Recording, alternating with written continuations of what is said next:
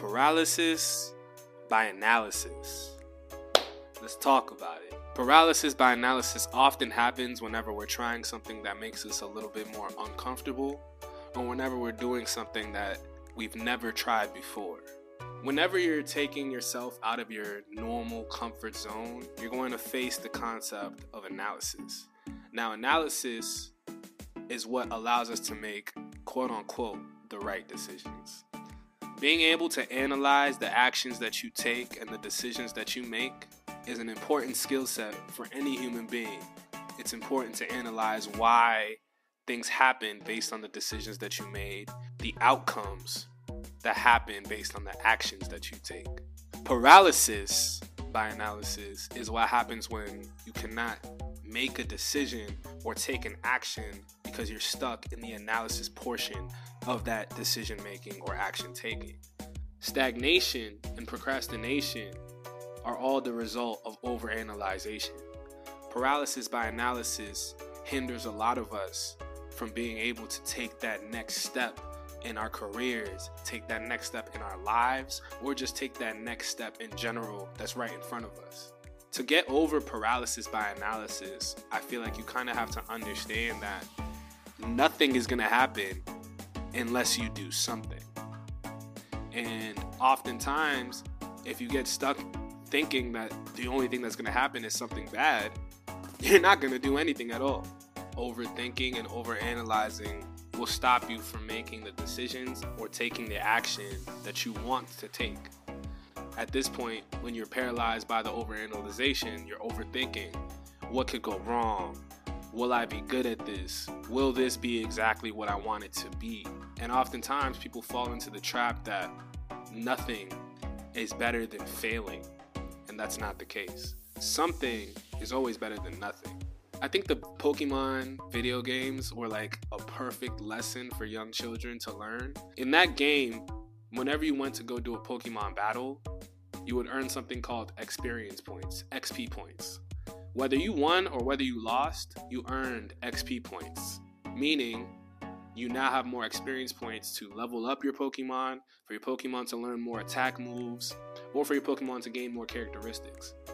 Won or lost, you still got XP points. If you won, you got more. If you lost, you got a little bit less. But at the end of the day, you got a little bit better than you were before the fight. If you translate that to who we are as adults, you have to understand that if you fail, that's a lesson. And if you win, that in itself is also a lesson. You're learning what you did wrong and how you could be better if you lose, and you're learning what you did right in order to continue winning. So the idea that not taking any action or not taking or not making any decisions is the safer route is null and void if your goal is to grow. Now, that overthinking tends to look like what if I do bad? What if I'm not good? What if it's trash? Blah, blah, blah, blah. A lot of negativity comes in with that analysis.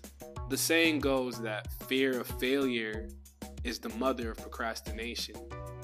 And if fear of failure is the mother of procrastination, perfectionism is the father of procrastination. And what that basically means is if you're scared to fail, you're going to procrastinate on taking that leap. And now perfectionism basically means that you're not going to take this move or make this decision because you're scared it won't be perfect. You're scared you won't be the best at it immediately, and you're worried that this concept doesn't stand up to your standards of what you want to create or who you want to be. Perfectionism and fear of failure are two sides of the same coin. You can't fear failure because failure is what creates greatness. And you can't expect perfection because if we're really talking, perfection isn't even real. There is nothing that is perfect, subjectively speaking. Oftentimes, a lot of us are just too scared of not succeeding, or we're too scared of not meeting our own expectations. When it comes to the fear of failure, that stops way too many of us from even taking that first step in what could become greatness. And that fear of failure just creates too much halting, hesitating, waiting, pausing, freezing, and overthinking.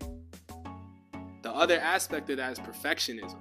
Even me, with this podcast, I was extremely, extremely worried about not meeting my certain standards of what this podcast should look like, what this podcast should sound like, what kind of words I want to use on this podcast, what kind of topics I want to talk about.